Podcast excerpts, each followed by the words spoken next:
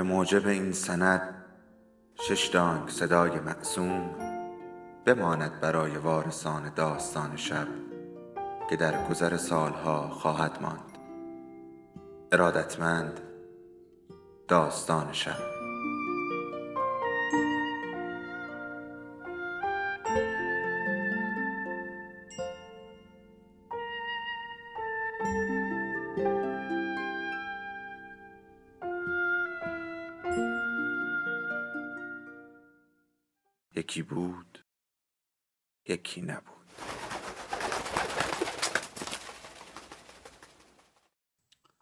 به نام خدا. حکیم اثر نوع گوردون. قسمت سوم.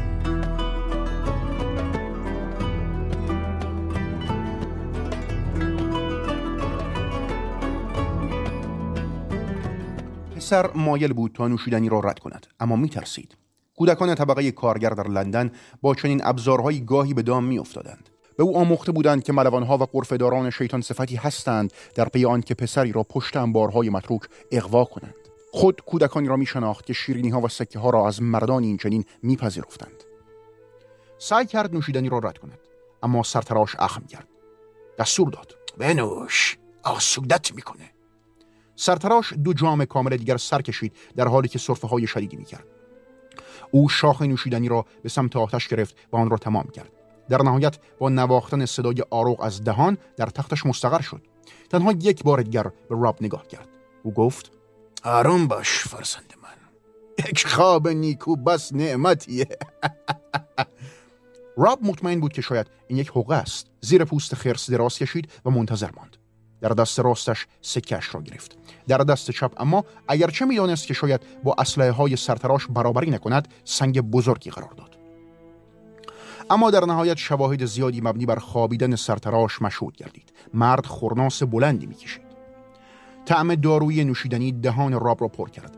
در بدنش جاری شد و او در اعماق خزها فرو رفته و اجازه داد سنگ از دستش قلط بخورد. او سکه را در دست گرفت و رومی ها را تصور کرد. مرتبه به مرتبه. ده بار برای پهلوانانی که اجازه نمی‌دادند تا دنیا در حزیمت فرو غلطد بالای سر آرایی از ستارگان بزرگ و درخشان می نمود و در سر تا سر آسمان می چرخید. آنقدر پایین به نظر می آمد که می‌خواست دستش را بالا ببرد و چنگی از نجوم ساقب بزند تا برای مادرش گردنبندی بسازد. به تک تک اعضای خانوادهش فکر می کرد. از میان افراد زنده بیشتر دلتنگ سموئل بود که شگفت بود زیرا او از او به مان برادری بزرگتر رنجیده بود و با سخنان ناپسند او را نادیده می گرفت. او نگران بود که آیا جوناتان هنوز بسترش را خیس می کند و دعا می کرد که نامزد جناب ایلوین به پوی خوش نشان دهد. او امیدوار بود سرتراش به زودی به لندن برگردد زیرا آرزو داشت دوباره برادران و خواهران خود را ببیند. سرتراش می‌دانست پسری که تازه زیردست قرار داده چه احساسی دارد. دقیقا در همین سن و سال بود که پس از یورش وحشیان شمالی به کلکتان دهکده ماهیگیری محل تولدش خود را تنها یافته بود به یاد او میسوخت در بهار سال 991 مسیحی بود که پادشاه اتلرد با دادن رشوه های زرین به مهاجمان دانمارکی شرمنده رؤایای خود شد تا شر آنان را از سر زنان و کودکان دور کند. بهار سال بعد ناوگان دانمارکی مانند یکصد سال قبل دوباره به لندن سری زدند. این بار اتلرد اما شاری نداشت. او رزماوران و کشتی های جنگی را جمع کرده و دانمارکی ها در تیمز با کشتار بزرگی هزیمت شدند. اما دو سال بعد تهاجم جدیتری رخ داد. اولاف پادشاه نروژی و سایگن پادشاه دانمارک با 94 کشتی به سمت تیمز حمله ور شدند. دوباره اتلرد ارتش خود را در حاشیه لندن جمع کرد و توانست نورس ها را مهار کند. اما این بار مهاجمان دیدند که پادشاه بزدل سکسان برای محافظت از خود کشورش را به دم تیغ وانهاده است. با تقسیم ناوگان اسکاندیناویایی ها کشتی های خود را در امتداد سواحل انگلستان حرکت دادند و شهرهای کوچک ساحلی را تخریب کردند. در آن هفته پدر هنری کرافت او را به اولین سفر دراز برای سید شاه ماهی برده بود. صبح با یک سید خوب برگشتند و او پیشا پیش دویده بود. مشتاق این بود که نخست در آغوش مادرش باشد و سخنان ستایش برانگیز او را بشنود.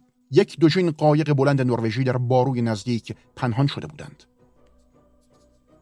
وقتی به کلبهشان رسیدند مرد شگفتی را دید که پوست حیوانات بر تن حمایل کرده بود و از دریچه های باز سوراخ پنجره به او خیره شده بود. او نمی‌دانست که مرد کیست اما غریزه باعث شد که برگردد و نزد پدرش برای نجات جان فرار کند. مادرش روی زمین افتاده بود اما پدرش این را نمی‌دانست. لوکرافت هنگام فرار چاقوی خود را بیرون کشید اما سه مردی که بیرون از در با او ملاقات کردند شمشیر به دست داشتند. از دور هنری کرافت دید که پدرش مغلوب و دستگیر شده است.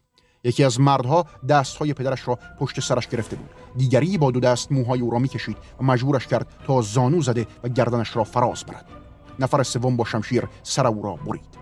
در سال 19 هم سرتراش شاهد اعدام مردی شورشی در وولورهمپتون بود. تیشهدار کلانتر سر جنایتکار را جدا کرده بود آنسان که گویی خروسی را ذبح می کند در مقابل سربریدن پدرش به طرز ناشیانه‌ای انجام شده بود زیرا وایکینگ ها به ضربات بسیار در حملات عادت داشتند. گویی یک تکه هیزم را می‌برید. هنری کرافت که از غم و ترس به حالت هیستریک در آمده بود به سوی جنگل دویده و خود را مانند حیوانی زخمی پنهان کرده بود.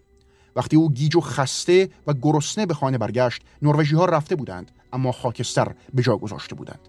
هنری با پسران یتیم دیگر جمعوری شده و به سامه کرولند در لینکلن شایر فرستاده شده بود.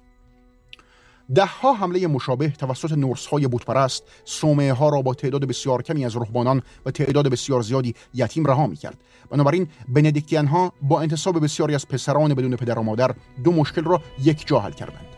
در سن نه سالگی هنری متحد شد تا سوگند فقر و افت بخورد و از دستورات تعیین شده توسط دیس بندیکت نورسیا پیروی کند.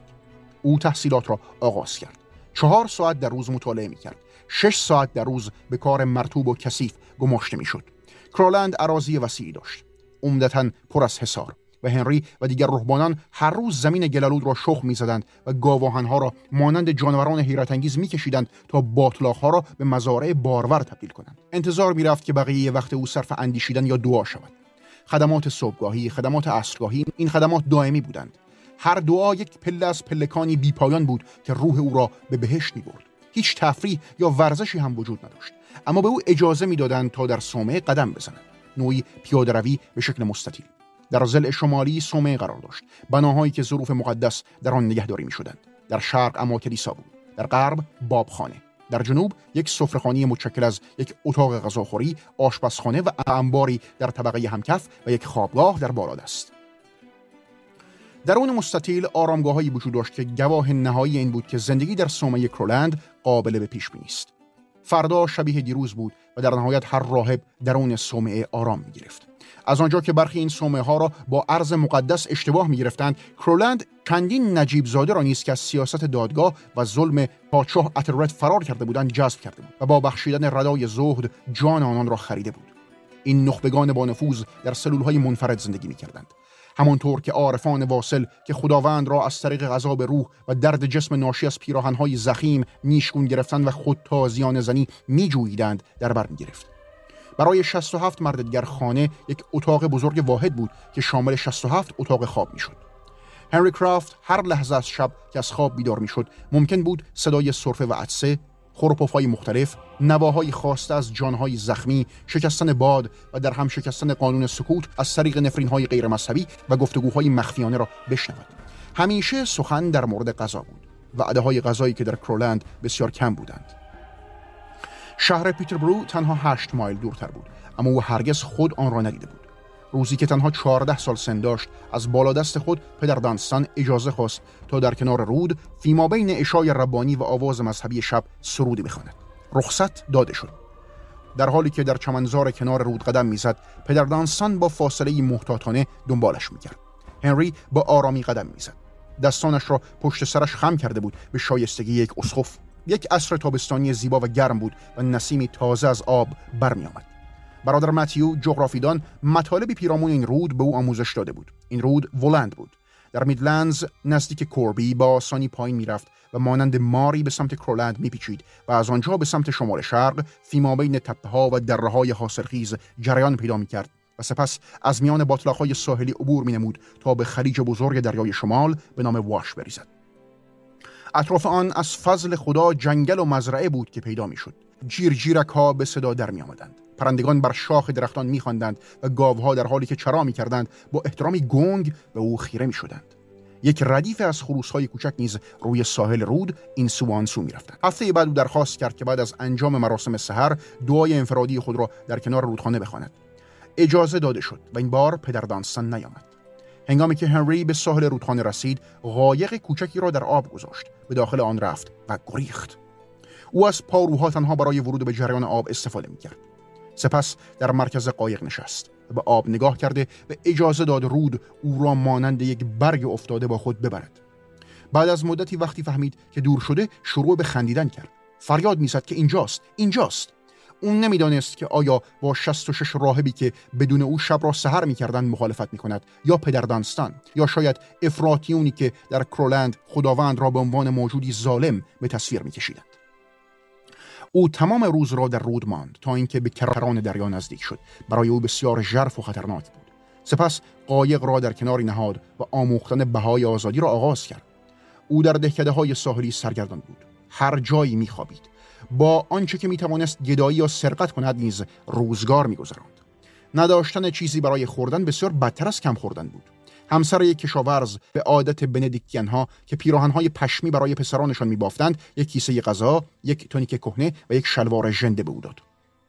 در بندر گریمز بی سرانجام یک ماهیگیر او را به عنوان دستیار استخدام کرد و در ازای کرایه اندک و سرپناه بیش از دو سال از او وحشیانه کار کشید. وقتی ماهیگیر رفت همسرش قایق را به افرادی فروخت که به پسر احتیاجی نداشتند. هنری ماهها را گرسنه گذراند تا اینکه گروهی از سرگرم کنندگان را پیدا کرد و با آنها هم سفر شد. چمدانهایشان را حمل می‌کرد و در ازای تهمانده غذا و محافظت از آنها به مایحتاجش می‌رسید. حتی از نظر او هنرهای آنان بیارزش بود اما آنها می‌دانستند که چگونه بر تبل بکوبند و جمعیت را به سمت خود بکشانند و وقتی سر در کلاه می‌کردند تعداد شگفتانگیزی از مخاطبانشان سکه های ارزانیشان مینمودند. همراه با جو به آنها نگاه می‌کرد. زیرا بزرگتر از آن بود که یک لیوان باز باشد. اکروبات بازها باید مفاصلشان را زمانی که هنوز کودک بودند مناسب سازی می‌کردند. اما شعبد بازان حرفه خود را به او آموختند. او از شعبد باز تقلید کرد و شاهکارهای ساده در حوزه فریب را آموخت. تردست به او یاد داد که هرگز نباید احساس ناخوشایند سحر را پدید آورد. زیرا در سراسر انگلستان کلیسا و پادشاه جادوگران را به دار آویخته بودند. او با تردست ها رابطه خیشی پیدا کرد. اما گروه تنها پس از یک سال در دربی شایر منحل شد و همه بدون او راه های جداگانه ای را پیش گرفتند.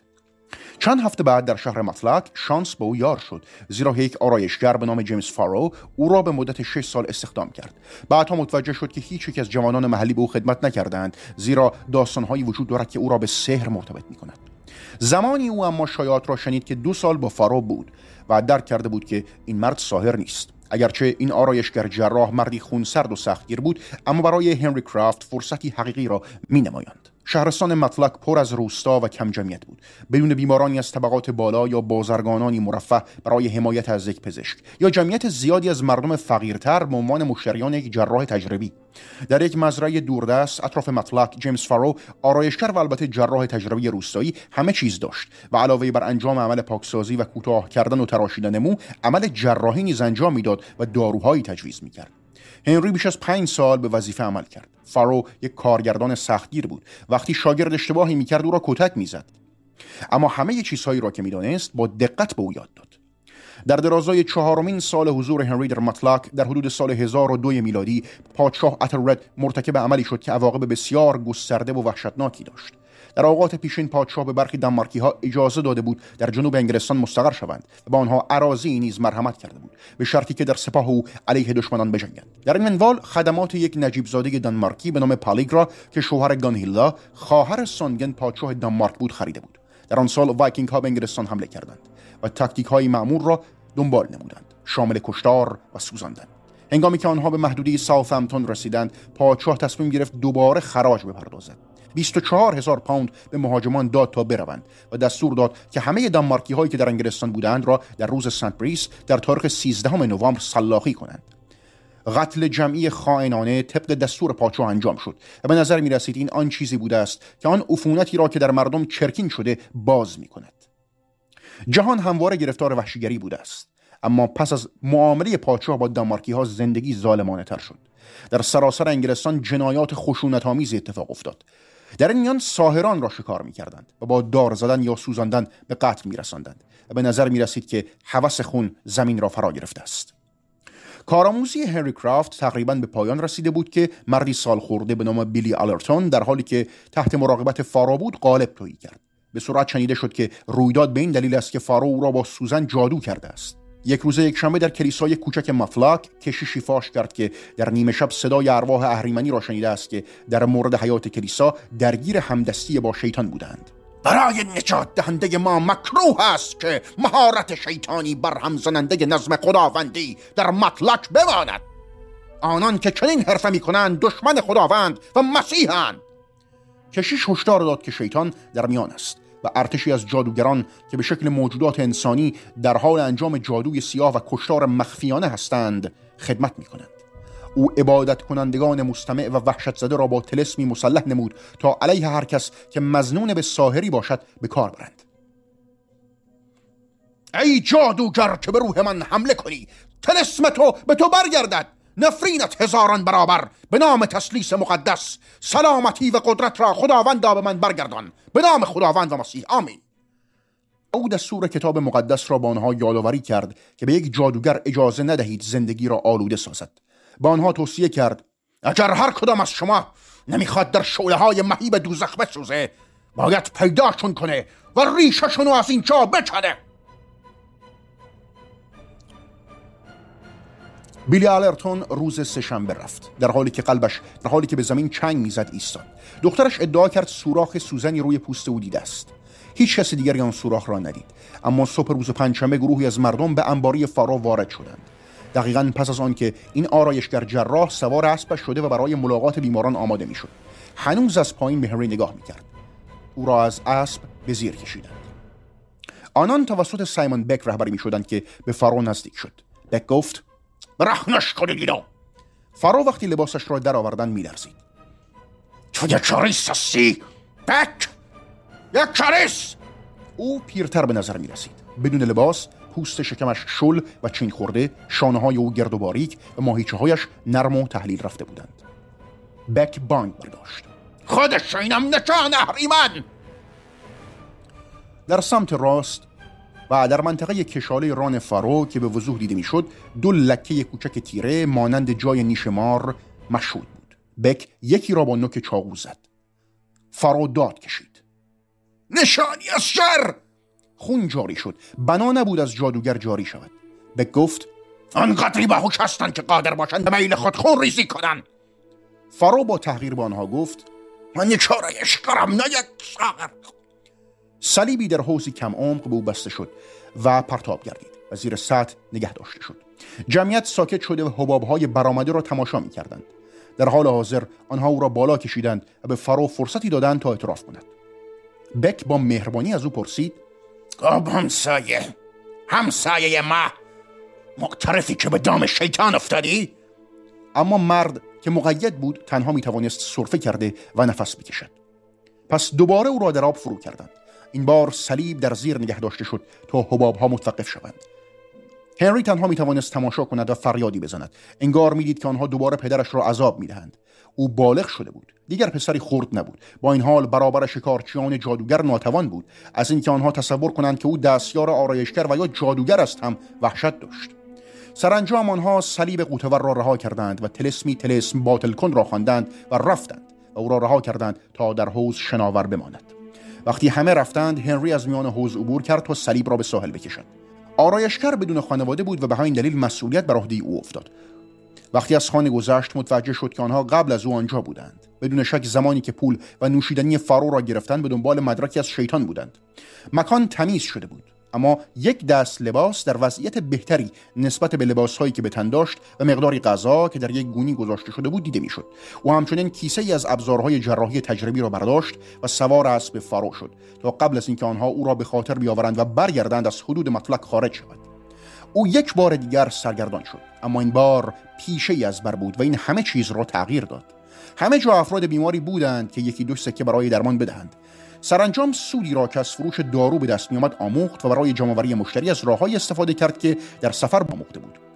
با این باور که ممکن است او را بجویند هرگز مدت زیادی در یک مکان نمیماند و از استفاده از نام کامل دوری کرده و تنها سرتراش خوانده می‌شد طولی نکشید که این چیزها در تار و پوت وجودی که مناسب او بود تنیده شدند. لباس گرم و خوبی می پوشید چندین بار رسما ازدواج کرد و در هر وعده غذایی به طرز شگفتانگیزی می‌خورد و قسم خورد که دیگر هرگز گرسنه نخواهد شد. وزن او هم به سرعت افزایش یافت. در نخستین ازدواج بیش از 18 سنگ وزن داشت. لوسیندا ایمز بیوهی با مزرعی وسیع در کانتربری بود و به مدت نیم سال از حیوانات و مزارع او مراقبت می‌کرد و نقش کشاورزی را ایفا می نمود. وقتی عاشق شدن نوک صورتی زبانش را از گوشه سمت شب دهانش بیرون می آورد مانند بچه‌ای که در حال انجام تکالیف سخت است. او را سرزنش می‌کرد که فرزندی به او نداده است. شاید حق با او بود اما از شوی اولش هم فرزندی نداشت. صدای او تند لحنش تلخ و آشپزیش نچندان مناسب بود. مدتها قبل از تمام شدن تنها یک سال زندگی با او مرد سرش گرم آخوری دیگر شد. سال 1012 بود. سالی که سوگن پادشاه دانمارک کنترل سراسر انگلستان را به دست آورد. سوگن ده سال پادشاه اتلرد را آزار داده و مشتاق شرمساری مردی بود که خیشانش هم از او در امان نمانده بودند. سرانجام اتلرد با کشتی های خود به جزیره وایت گریخت و شهبانو به همراه پسرانش ادوارد و آلفرد به نورماندی پناهنده شدند. کمی بعد سوگن به مرگ طبیعی درگذشت. او دو پسر هارولد که به جانشینی او پادشاه دانمارک شد و کنوف جوانی 19 ساله که توسط نیروی نظامی دانمارکی پادشاه انگلستان اعلام گردید از خود بر جای گذاشت. اتلرد با یک حمله دانمارکی ها را راند اما بلافاصله کنوف برگشت و این بار همه چیز را به جز پایتخت لندن را گرفت. او در راه فتح شهر بود که شنید اتلرد شکست خورده است. جسورانه جلسه وایتان شورای حکمای انگلستان را فرا خواند و اسقفها ابیها ارلها و ها به ساوثهمپتون رفتند و کنوف را به عنوان پادشاه قانونی انتخاب کردند. او با فرستادن نمایندگانی به نورماندی برای متقاعد کردن شهبانو برای ازدواج با جانشین تاج و تخت نبوغ خود را در تعلیف ملت نشان داد و تقریبا بلافاصله موافقت دریافت کرد. زن سالها از او بزرگتر بود اما همچنان خواستنی و باهوش مینمود و لطایف خندهداری درباره او و کنوف نقل محافل می‌شد. پزشک تجربی نیز در این ایام به سادگی از زیرکی و آشپزی بد لوسیندا ایمز صرف نظر کرده و سفر را از سر گرفت. عرابه خود را در باف خرید و در نورفامبرلند نخستین پسر دستیار را به خدمت گرفت. مزایای کار او به یک بار آشکار شدند. از آن زمان او تعدادی شاگرد را آموزش داده و پول و دانشی فراچنگ آورده بود. او می‌دانست چه اتفاقی برای پسرانی میافتد که شکست خورده و او را ترک می‌کنند. بیشتر آنها با فاجعه مواجه می شدند. افراد خوششانس تبدیل به غلام می شدند. این موضوع او را آزار می‌داد. اما نمی توانست چنین پسری را نگه دارد. او خود یک بازمانده بود که می توانست وقتی نوبت به موضوع رفاه شخصش برسد شدت عمل هم نشان دهد. پسری که در لندن پیدا کرده بود به نظر می رسید که مشتاق خوشحال کردن او و آموزش نیک باشد. اما سرتراش می‌دانست که ممکن است ظاهر کارآموزان گمراه کننده باشد. ارزشی نداشت که نگران این موضوع باشد. تنها زمان مشخص می‌کرد و او به زودی متوجه می شد که آیا کول جوان برای ادامه حرفه او مناسب هست یا نه. جانوری در چمسفورد راب با اشعه نخستین نور شیری رنگ از خواب بیدار شد. و استاد جدید خود را بیدار و کلافه یافت. او فهمید که سرتراش روز را با روحی آغاز نمی کند و در همین حال بود که مرد نیزه را از عرابه برداشت و به او نشان داد که چگونه باید از آن استفاده کند. اگر از هر دو دست استفاده کنی زیاد سنگین نیست. به مهارتی هم نیاز نداره تا جایی که می‌تونی فقط فشار بده. اگر از وسط بدن حیوان عبور بکنه و قاف بشه میشه یه جایی میخوبش کرد حسابی زخمی. میشه شکارش کرد فهمیدی؟ پسر سر تکان داد. او هنوز با یک غریبه راحت نبود. خب جناب تریستان پهلوان باید هوشیار باشی و سلاح همایل کرده. این مشت زنده موندنه. این جاده های رومی بهترین مسیرهایی که در انگلستان داریم اما نگهداری نمیشن. مسئولیت پادشاه اینه که اونها رو از هر سو باز و پرتردد نگه داره تا کمین گذاری برای مسافران سخت بشه. اما در بیشتر مسیرها اطمینان در کار نیست. او نحوه راندن اسب را نشان داد.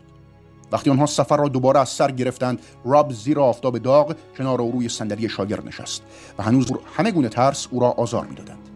به زودی سرتراش اینسیتاتوس را از جاده رومی هدایت کرد و از میان سایه ژرف جنگل به مسیری به سختی قابل به استفاده راند. شاخ سکسانی قهوه‌ای رنگی که روزگاری گاو بزرگی را زینت می‌داد از دور شانههایش آویزان بود. آن را روی دهانش گذاشت و صدایی بلند و ملایم نیم فریادی از آن بیرون کشید. این به همه پیام میده که ما برای آزار و دزدی در راه نیستیم. در برخی از این نقاط دور افتاده ملاقات با یک غریبه به معنای تلاش برای کشتنش هم هست. بوغ ما میگه ما شایسته و با اعتماد به نفسیم و قادریم حراست کنیم. از خودمون. به پیشنهاد سرتراش راب سعی کرده به نوبت علامت داد اما با اینکه گونه هایش را پف کرده و شدیدن دمید صدایی بیرون نیامد. به تو به من. نیاز به باد قدیمی و مبلغی مهارت داری. یاد می‌گیری نترس. چیزهای غریب تر از این هم در پیش داریم. مسیر گلالود بود.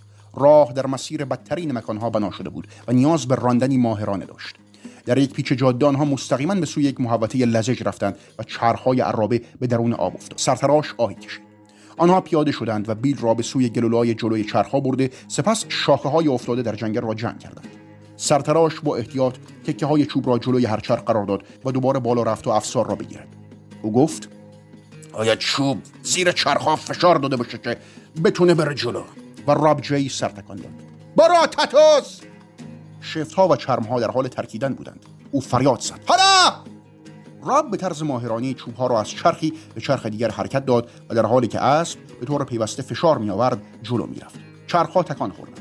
لغزشی وجود داشت. عرابه به جلو خم شد. وقتی به مسیر جاده خشک رسیدند سرتراش افسار را عقب کشید و منتظر ماند تا راب سر برسد و بر روی صندلی بنشیند. آنها گلالوده بودند و سرتراش تتوس را جلوی نهر آبی متوقف کرد. در حالی که آلودگی را از صورت و دستانشان میشستند گفت خیلی خوب وقت صبحانه است. او دو شاخه بید را برید. از کناره سایهدار پشت صندلی جعبه بیرون آورد. او گفت جعبه ملخ! یکی از وظایف خطیر شما اینه که این پر نگهداری او در پوش را به اندازه بلند کرد که به راب اجازه دهد دست داخل آن ببرد. حشرات از روی انگشتان راب خشخش می‌کردند. او یکی را به آرامی در کف دستانش گرفت. وقتی دستش را کنار کشید و بالهای آن را میانی انگشت شست و سبابهش جمع کرد پاهای حشره دیوانوار دستش را خراشیدند. چهار پای جلوی نازک مانند مو و دو پای عقبی نیرومند و رانهای بزرگی داشتند که به موجود امکان می‌داد تا سریعا بجهد. سرتراش به او نشان داد که چگونه ها را دقیقا زیر قسمت کوتاه پوسته سخت و برآمده پشت سر آن فرو کند. نباید زیاد عمیق فرو کنی. باب میل ماهی نیست. تا به حال کجا ماهی گرفته شدی؟ پسرک گفت در تیمز. او به توانایی خود به عنوان یک ماهیگیر افتخار می‌کرد زیرا همراه پدرش اغلب کرمهای آویزان شده را در رود به عنوان طعمه به کار می‌گرفتند. سرفراش قرقر کرد. این یکی فرق می‌کنه. یه لازین میلار ول کن. رو دستا و زانوهات قرار بگیر محکم آنها با احتیاط مکانی مشرف به نزدیکترین دریاچه خزیدند و روی شکم دراز کشیدند. راب اندیشید که مرد بسیار چاق است. چهار ماهی در شیشه قرار گرفت. راب با خود زمزمه کرد که ماهی ها کوچکند. سرتراش در حالی که از کرانی رود دور می‌شد گفت بهترین خوراک ممکنه آریه! زلالای رودخونه ای سخت و روغنیه. تا به حال دقت کردی چطور اینها میرن به سمت بالادست رود؟ و مسیر بالادست شکار می‌کنن و منتظرن تا یک غذای آبدار بیاد و شناور بشه. وحشیان اما محتاط. اگه کنار نهر بیستی میبیننت. محکم رو کران گام برداری فشار قدمات هم حس می‌کنن ممکنه دور بشن. به همین دلیل که لازم یک سیاد از ابزاری از ابزاری بدین شکل استفاده بکنه. عقب بیست با آرامی قلاب را به بالادست هدایت کن اینجوری. اجازه بده جریان خودش برسونتش به ماهی. او با نگاهی استادانه تماشا می‌کرد که راب ملخ را تاب می‌دهد. با حرکتی که قلاب را به امتداد بالادست رود می‌برد و راب را هیجان زده می‌کرد ماهی نادیده مانند اژدهایی تکان می‌خورد. الباقی جریان البته مانند ماهیگیری در تیمز بود. او صبورانه منتظر ماند و به قزلالا فرصت داد تا تقلا نموده و سپس نوک قلاب را بالا آورد و آن را همان گونه که پدرش به او آموخته بود قرار داد. وقتی اولین ماهی را گرفت شکوفه های رنگی بدن او پس زمینی مانند چوب گردوی روغنی کناره های براق با رنگ های سرخ رنگین کمانی و بالاهای مشکی که با نارنجی گرم مشخص شده بودند را تحسین کرد. سرفراش گفت خیلی خب پنج تا دیگه بگیر. و در جنگل ناپدید شد. راب دو ماهی گرفت و سپس یک سید را از دست داد و با احتیاط به کران دیگری رفت. قزلاله ها به دنبال ملخ بودند. او در حال گرفتن آخرین نیم دوجین سید بود که سرفراش با مورل و پیاز وحشی برگشت. ما دو بار در روز غذا می‌خوریم. مثل همه مردم متمدن. یه بار عواست صبح و البته اوایل عصر. ساعت شش بلند میشیم ساعت ده شام می‌خوریم و بعد به بستر میریم. این روند انسان رو ده برابر زنده تر می‌کنه. او گوشت خوراک را زخیم برش داد. وقتی تاب داغ شد قزلاله ها را در آرد خواباند آنها را ترد کرد و در آخر پیاز و قارچ را اضافه کرد. خارهای ماهی قزلالا به طور تمیز از گوشت سرخ شده خارج شدند. در حالی که آنها از ماهی و گوشت لذت می بردند سرتراش نان جوین را در چربی تعمدار باقی مانده سرخ کرد و آن را با تکه های پنیر هسکی که اجازه داده بود در تاب سرخ شوند پوشاند. نهایه آب شیرین و سردان جویباری را که به آنها ماهی ارزانی داشته بود را هم نوشیدند. سرتراش حال بهتری داشت. راب متوجه شد که باید به یک مرد چاق غذا دهند تا در بهترین خلق ممکنه باشد.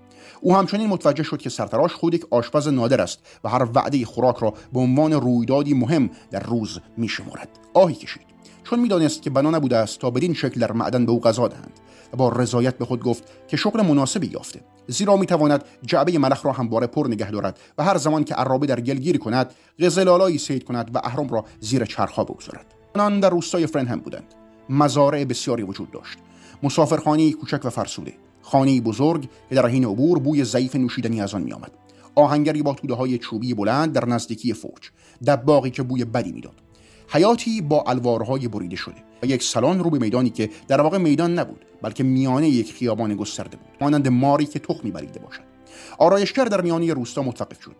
از عرابه تبلی کوچک و چوبی برداشت. این سیتاتوس می‌دانست که تبل چه دلیلی دارد. سرش را بلند کرده و زمزمه کرد. راب با غرور تبل را کوبید و از هیجانی که در دو طرف خیابان ایجاد می‌کرد آگنده گردید. سرگرمی امروز بعد از ظهر گردد به دنبال درمان بیماری های انسان و مشکلات پزشکی کوچک یا بزرگ! یک آهنگر با عضلات گره خورده که با خاک مشخص شده بود مانها خیره شد و از کشیدن تناب دست کشید. دو پسر در حیات اره چوبی را رها کردند و به سمت صدای تبل دوان آمدند. یکی از آنها برگشت و با عجله رفت. دیگری فریاد زد. تجازمی سپردر به خانه آمدم که استفان و بقیه را ببینم. همینجا وایسه باید تاله برادرمو بگی. سرتراش به نشانی تایید سر تکان داد. خیلی خواب برو به بقیه هم بگو بیان. به همه بگو ما آمدیم. زنان از خانه ها بیرون می آمدند و در حالی که فرزندانشان در خیابان به هم می پیوستند یکدیگر را صدا می زدند و به سگهایی که پشت عرابه پارس می کردند نگاه می کردند سرتراش با آرامی خیابان را از این سر تا سر دیگر کرد و سپس دور زد و برگشت. پیرمردی که در نزدیکی مسافرخانه زیر آفتاب نشسته بود چشمانش را باز کرده و از هیاهو لبخند زد. عدهای در حالی که های نوشیدنی را حمل می‌کردند از خانه بیرون آمدند و به دنبال خدمتکاری که دستهای خیس را با پیشبندش پاک می‌کرد به راه افتادند. پایان قسمت سوم.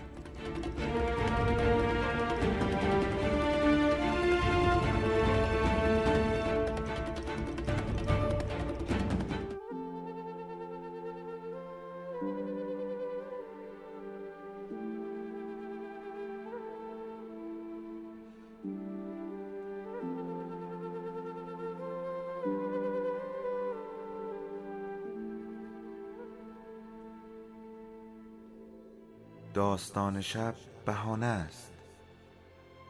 برای با هم بودن دور هم نشستن شنیده شدن.